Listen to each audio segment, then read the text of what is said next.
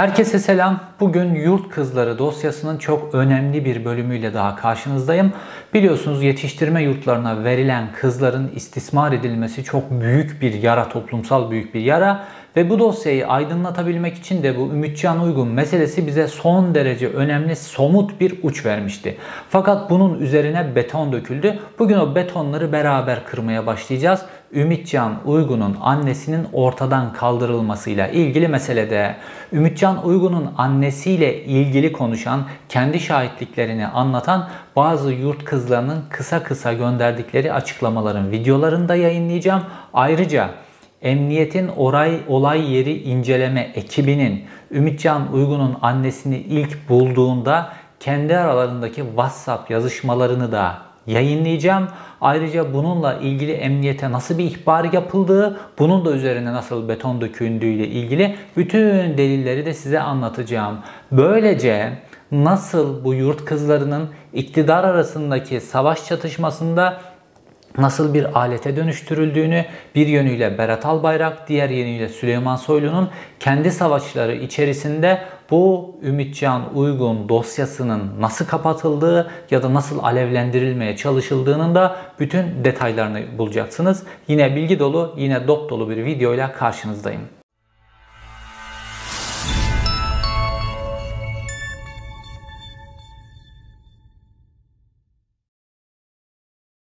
Ümitcan Uygun meselesi Aleyna Çakır isimli genç kadının ölü bulunması sonrası bir anda Türkiye'nin gündemine oturdu. Pandemi sürecinde herkes evlerine tıkılmıştı. Bu süreçte patlak verdi ve hem yetiştirme yurtlarındaki kızların istismarı hem de kadın cinayetleri itibariyle de Türkiye'nin ana gündemlerinden birisi haline geldi. Fakat sonrasında olayın politik boyutları olduğunu gördük. Çünkü Ümitcan Uygun'un babası Durak Uygun'un hem Devlet Bahçeli ile hem de İçişleri Bakanı Süleyman Soylu ile fotoğrafları ortaya çıktı. Fakat bu fotoğraflar öyle herhangi bir yerde çekilmiş fotoğraflar değildi. İkisinin de makam odasında çekilmiş fotoğraflardı. Şimdi MHP lideri Devlet Bahçeli ile ya da İçişleri Bakanı Süleyman Soylu ile makam odasında randevu alacak kadar samimi olmak öyle çok kolay değil yani. Böyle makam odalarında görüşecek kadar bu kişilerle randevuyu herkes alamaz. Sen alamazsın, ben alamayız. Fakat bu kişi hiç kamuoyunun bilmediği bu durak uygun denen kişi İkisiyle de makam odasında baş başa görüşürken fotoğraflar çekilmiş. Bu fotoğraflarla birlikte olay bir anda siyasi yöne doğru evrilmeye başladı. Artık Müge Anlı'nın programının bir parçası olmaktan çıktı konu. Çünkü olayın arkasında bir siyasi boyut olduğunu da biz fark ettik. İşte bugünlerde konu böyle yavaş yavaş alevleniyor ve ilginç biçimde Süleyman Soylu'ya ucu dokunduğu çok net biçimde olduğu halde ATV konuyu sürekli harlıyor. Çünkü ATV Berat Albayrak'ın kardeşi Serhat Albayrak'ın yönetiminde ve Berat Albayrak'la Süleyman Soylu'nun arasında da o günlerde çok ciddi gerilim var ve Süleyman Soylu yıpratılma sürecinin içerisinde ve Süleyman Soylu yıpratacak çok önemli bir uç yakalamışlar. Çünkü bu ucun gittiği yer inanılmaz kirli bir nokta. İşte bu noktada olay Süleyman Soylu'ya doğru dönerken dönerken 17 Eylül 2020'de bir hadise patlak verdi. O hadisede Ümitcan Uygun'un annesi Gülay Uygun'un ölü olarak bulunmasıyla ilgili hadiseydi. Fakat ölü olarak bulunduğu yer o kadar enteresan bir yerdi ki bundan sonra tartışmalar patlak verdi ve bu hadisenin bir gerçekten kendisinin mi hayatına son verdi yoksa infaz mı edildi boyutunda bir tartışma patlak verdi. Fakat Gülay Uygun'un ortadan kaldırılması bütün düzlemi değiştirdi. İşte bu noktada emniyet içerisine nasıl müdahale edildiğine ilişkin şimdi size bazı WhatsApp yazışmaları göstereceğim. Önce ekranda gördüğünüz bu WhatsApp yazışmasını okuyalım. Sonra bu hangi iki polis arasında bu yazışma geçiyor ve bu yazışmanın hikayesine gelelim. Makama arz. 17.09.2020 günü saat 18.30-19 sıralarında Ankara Bağlum bölgesinde harfiyat döküm alanı içerisinde Gülendam Uygun 45-50 yaş isimli bayan şahsın yerde yatar eks olduğu, Müntehir Gülendam Uygun'un sağ kulak kepçesinin üst kısmının 3,5 cm yukarısında ateşli silah giriş deliği olduğu ve sol kulak kepçesinin 5.5 santim üst kısmında ateşli silah mermi çekirdeği çıkış deliği yarası bulunduğu görülmüştür. Ayrıca şahsın yakınının da intihar notu 4 sayfa mevcuttur arz ederim. Bunun üzerine cevap veriyor amiri. Cesur tamam bu şekilde olmuş. Cesur dediği polisin ismi. Cesur birazdan geleceğiz o isme. Cesur tamam bu şekilde olmuş. Oğlum yukarıdan talimat geldi başka türlü olamaz. Müdürüm cevap veriyor. Cesur cevap veriyor. Müdürüm kadının bulunduğu yer intihar edilebilecek bir alan değil. Ulaşım çok zor. Bizim ekipteki arkadaşlar olay yerine intikal ederken sıkıntı yaşamış. Ayrıca müdürüm kadının kurşun giriş deliğinin olduğu alan ense tarafına yakın. Şahsi görüşüm kadın infaz edilmiş. Müdür cevap veriyor. Boş konuşup durma. Telefonda söylediğim emir ve talimatları yerine getir. Bu olay seni beni aşar. Konu kapatılacak, sorun olmayacak. Görevli arkadaşlara bu şekilde bilgi ver. Sağda solda dedikodu duyarsam kimsenin gözünün yaşına bakmam. Emir ve talimatlı, talimatlarınız anlaşıldı müdürüm. Şimdi bu yazışmanın hikayesi, bu e, WhatsApp ekran görüntüsünün hikayesi çok önemli. Çünkü bu soruşturmayı yeniden alevlendirecek bir noktaya e-mail yoluyla gönderiliyor. O nokta neresi? Emniyet Siber Suçlarla Mücadele Dairesi. Orada kime gönderiliyor ve bu yaz, WhatsApp yazışması kimin aralarında? Şimdi bu da çok önemli. Bu WhatsApp yazışması konuyu araştıracak olay yeri inceleme ekibinin personeli arasında yapılmış bir yazışma. Yani bir olay yeri inceleme ekibi oraya gidiyor. İlk tanıklıklarını amirlerine bildiriyorlar ve tam o noktada patlak veriyor bu WhatsApp yazışması. Bir taraf cep telefonundan yazarken diğer taraf WhatsApp web üzerinden yazışma yapıyor ve bu WhatsApp web yazışmasının ekranı ortaya çıkartılıyor. Peki bu polisler kim? Bu polislerden bir tanesi Cesur Askaç. Cesur Askaç. Yazışmada Cesur diye geçen polisin ismi Cesur Askaç. Bu o tarihte olay yeri inceleme şube müdür vekili ve telefon numarasının son iki rakamı 98. Bütün numarayı vermiyorum o yazışmadaki. Diğeri Barış Ertuğrul olay yeri inceleme şube müdürü. Onun da telefon numarası 68 ile bitiyor son iki rakamı. Onun numarasını da vermiyorum. Bu ikisi arasındaki bu WhatsApp yazışmasının fakat WhatsApp web üzerinden yani WhatsApp'ın en güvensiz olan şeyini kullanmışlar. Neredeyse belki bilgisayarında o an için bir laptopundan filan açtı WhatsApp uygulamasından girmedi WhatsApp web'ten girdi. Fakat bunun ekran görüntüsü ya alınmış ya bir şekilde bunun ekran görüntüsü oradan çekilmiş. Emniyet içerisi artık böyle entrikalara döndüğü için polisler herhalde birbirlerini de artık takip ediyorlar ya da herkes birbiri hakkında delil oluşturuyor. Bu da emniyetin o enteresan geldiği bir noktada nokta. Çünkü şu an polislere iradeleri dışında öyle suçlar işletiyorlar ki her polis bununla ilgili kayıt tutuyor. Yarın o bir gün devran dönerse bununla ilgili kayıt yapacağım. Mesela bunlardan bir tanesi bana bir bilgi vermişti. Bir işkence dosyasını ben ortaya çıkarmıştım bu 15 Temmuz'la ilgili. Sonrasında o işkence yapan polis bana ulaştı. Dedi ki ya dedi beni suçluyorsun ama bizi buna zorluyorlar. Bunu bize zorluyorlar. Hatta göreceksin dedi. Ondan sonra bize bu işkence talimatını amirlerimiz verirken ses kaydını aldım demişti. Ondan sonra bu ses kaydı da zamanı gelince ben bunu kullanacağım filan demişti. Yani olay bu şekilde. Yarın o bir gün devran döndüğünde ne tip deliller nasıl ortaya çıkacak? Çünkü artık emniyet öyle bir hale geldi ki herkes devranın döneceğini biliyor ve yıllardır herkes birbirine yaptırtılan zorla işletilen emir talimat yoluyla işlettirilen suçlarla ilgili filan herkes kayıt tutuyor birbiri hakkında. Ne yazışmalar, ne ses kayıtları, ne gizli video kayıtları vesaire bunların hepsi de ortaya çıkacak. Peki bu WhatsApp yazışmasına ben nasıl ulaştım? Şimdi bu WhatsApp yazışması aslında bu WhatsApp yazışmasının ekran görüntüsü olaydan bir yıl sonra Emniyet Siber Suçlarla Mücadele Dairesi Başkanı Erdal Çetinkaya'nın mail adresine. Mail adresini de burada vermiyorum. Mail adresine mail yoluyla gönderiliyor. Hangi mailden gönderiliyor? İhbar alt ankara at protonmail.com bu mailden gönderiliyor. Bu mailden gönderildikten sonra normalde ne yapılması lazım? Bunun hemen savcılığa bildirilmesi lazım. Olay yeri inceleme ekibiyle ilgili soruşturma başlatılması lazım.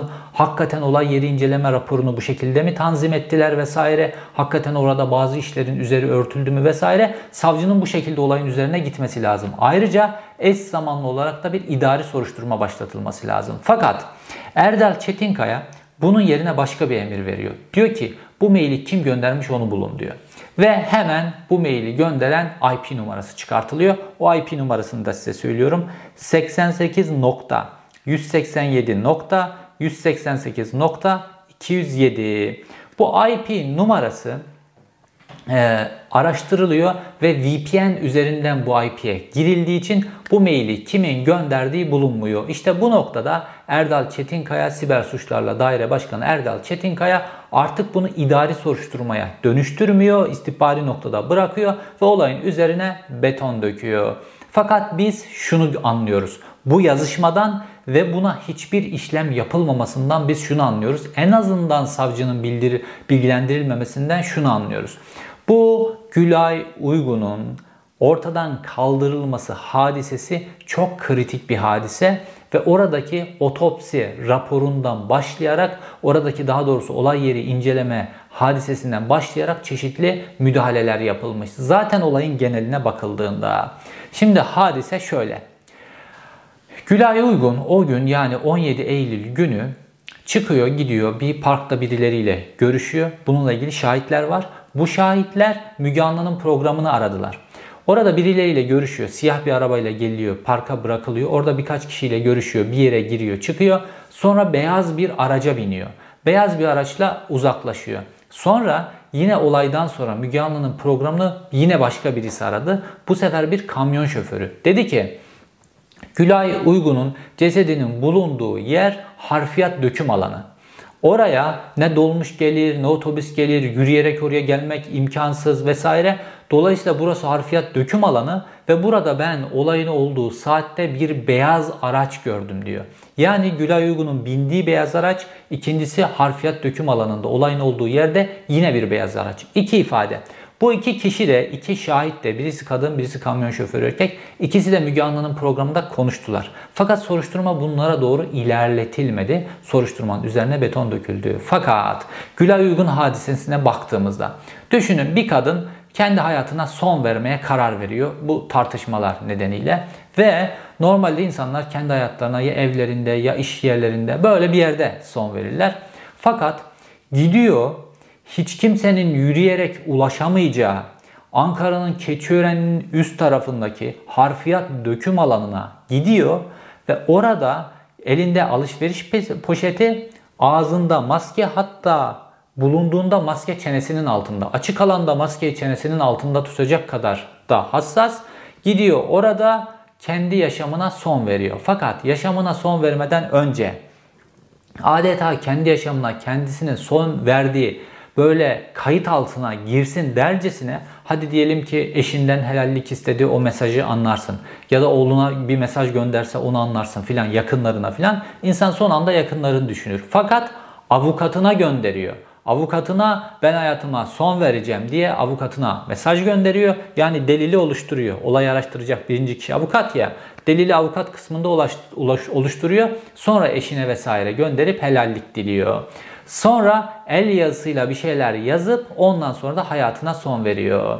Şimdi buraya baktığımızda, buraya kadar baktığımızda olayda tamamen gariplikler var. Hiç kimse böyle kuş uçmaz, kervan geçmez. Hatta yine şahitlere göre böyle köpeklerin neredeyse sürü halinde dolandığı, bir kadının tek başına yürüyüp de ulaşamayacağı bir yere böyle gidip onu oraya bir araç bırakmış. Bu çok net yani. Oraya kadar yürüyüp o böyle harfiyatların bulunduğu bir alanın içerisinde bir çam ağacının yakınında böyle hayatına son vermez. Fakat bu şekilde oluyor.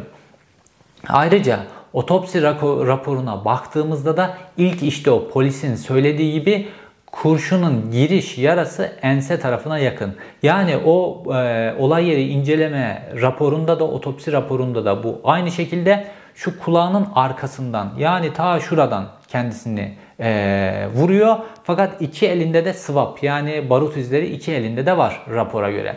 Ondan sonra e, fakat bir de silah var. Yine silahla ilgili de e, savcılığın yaptığı bir ilk açıklama var. Savcılık o ilk açıklamasında diyor ki silahın üzerinde tespiti tespit yapabilecek, tespite değer bir parmak izi bulunamamıştır diyor. Şimdi silahı nereden buldu, neden evinde başka bir yerde değil de böyle kuş uçmaz, kervan geçmez.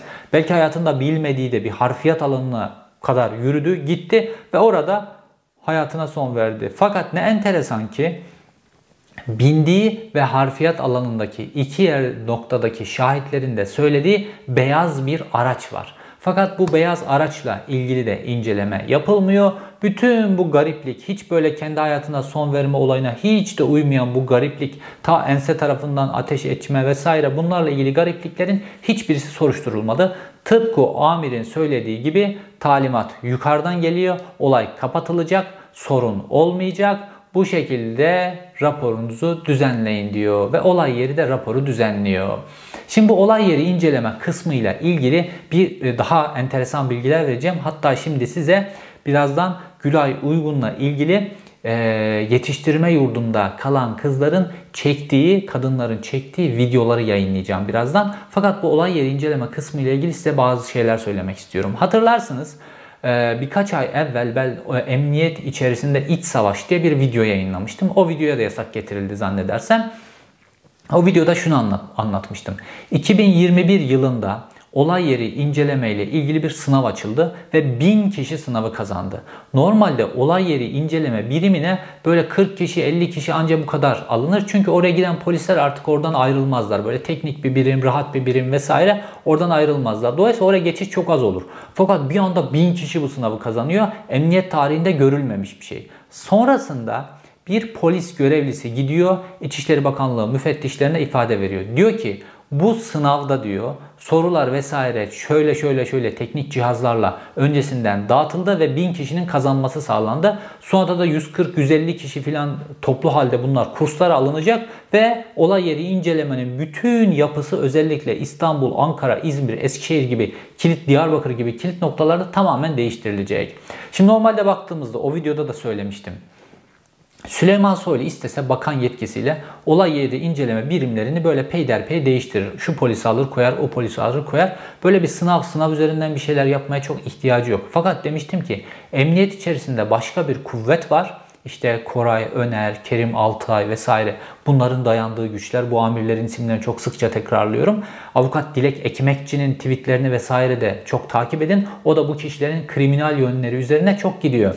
Demiştim ki bu bunlar etkili olabilirler. Çünkü bu olay yeri inceleme birimini komple ele geçirdiğinizde her şeyin ilk adımını ele geçirmiş oluyorsunuz. O ilk adım ne? Olay yerine polis geldiğinde hangi delilleri kayda geçirirse, tutanağı nasıl yaparsa, oradaki şahitliklerini gördüğü ilk şeyleri falan nasıl yazarsa ondan sonra, sonra soruşturma aslında onun üzerinden ilerliyor. Dolayısıyla ilk delilleri toplamak, ilk raporu yazmak inanılmaz önemli. İşte bu şekilde birileri bin kişiyi birden olay yeri inceleme biriminin içerisine sokarak orayı tamamen ele geçirmeye çalıştı. Fakat bir polisin ifadesiyle şu an o süreç durdu. Artık oraya yeni polis almıyorlar. O sınavı kazanan polisleri oraya tek tek koymuyorlar. Artık o süreç durdu.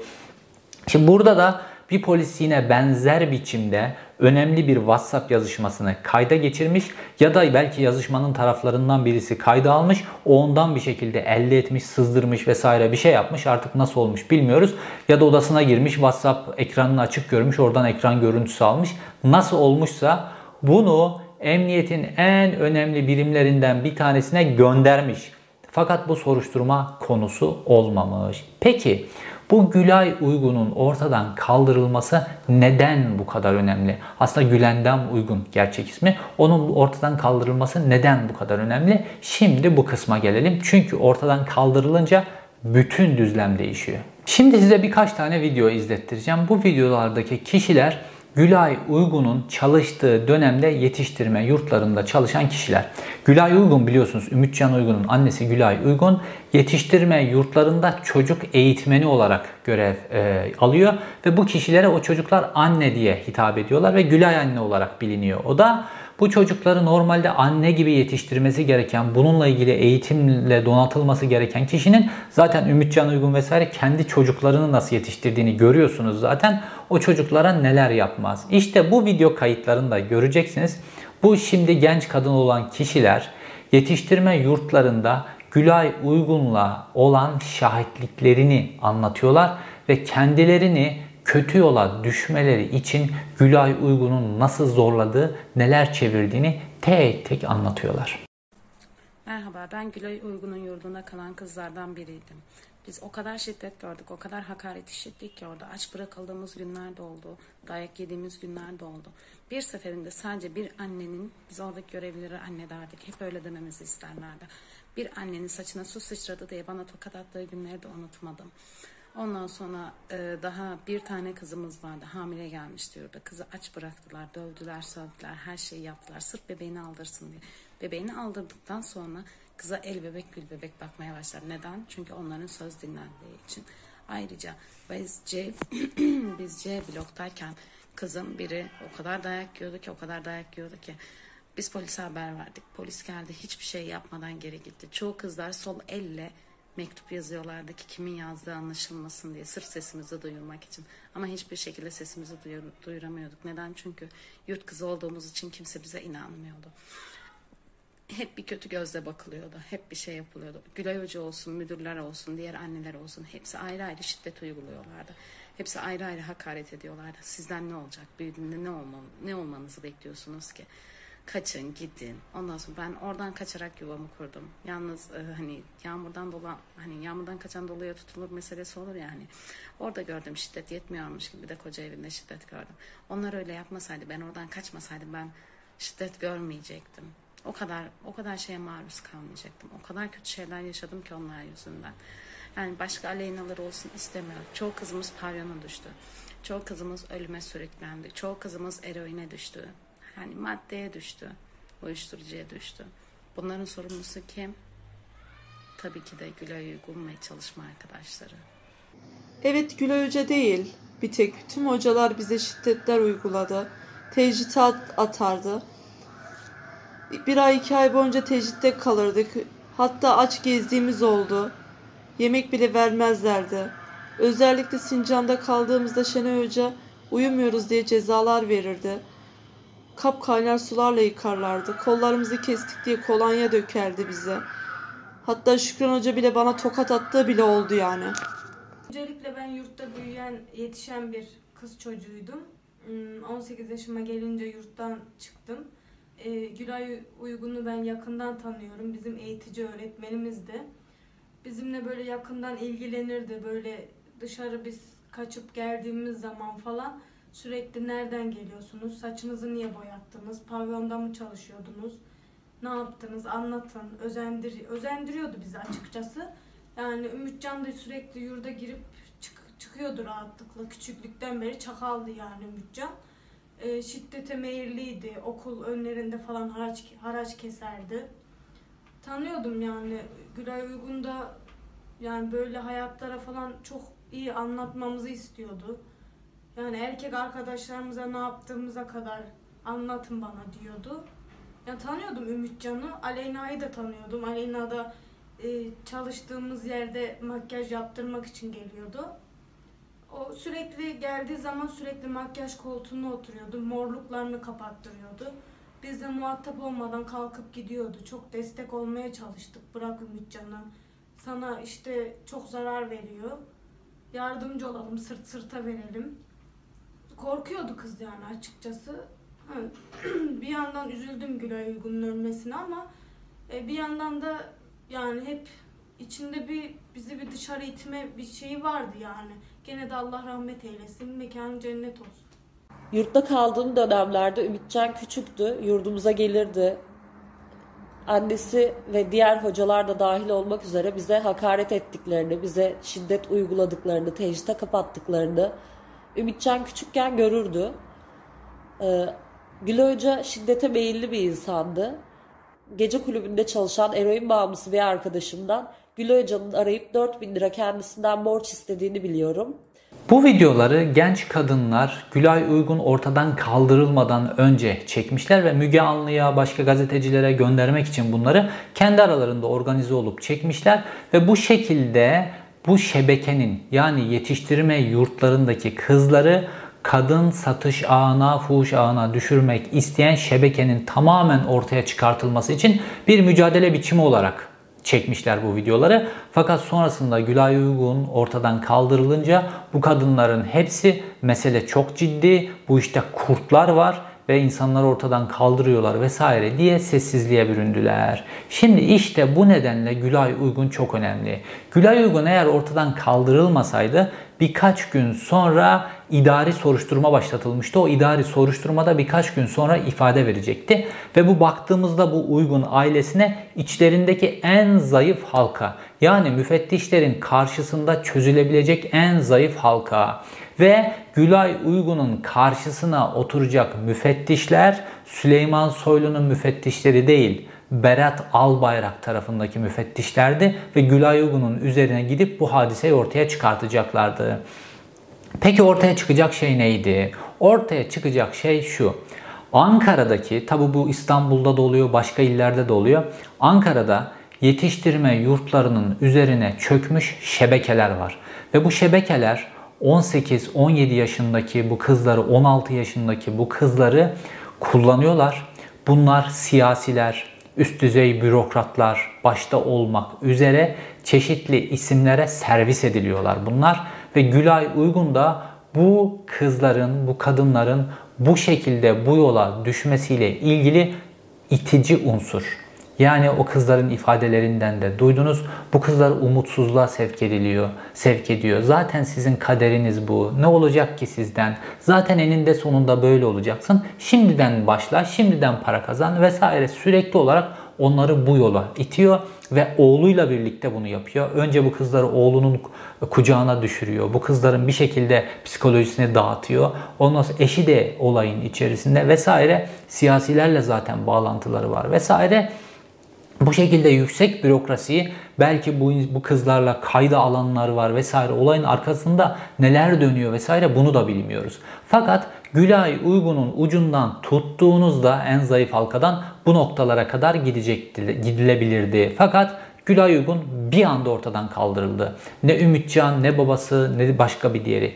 Gülay Uygun bu şekilde böyle harfiyat döküm alanına Ankara'dan kilometrelerce uzak harfiyat döküm alanında bu şekilde ortadan kaldırılınca bu hadisenin üzeri tamamen örtülmüş oldu. Artık Ümitcan Uygun ve babasının Süleyman Soylu'ya yönelik tehditleri de bir anda kesildi. Normalde olay ilk patladığında baba koruma alabilmek için Durak Uygun Süleyman Soylu'yu tehdit eden bir tweet atmıştı. Sonra bu tweet'i silmişti. Ümitcan Uygun da aynı şekilde Süleyman Soylu'nun ismini anarak böyle bu dosyanın içerisine sokup kendisine bir koruma almaya çalışmıştı. Fakat anneleri ortadan kaldırılınca herkes konunun ciddiyetini anladı ve Uygun ailesi bir anda sessizliğe gömüldü.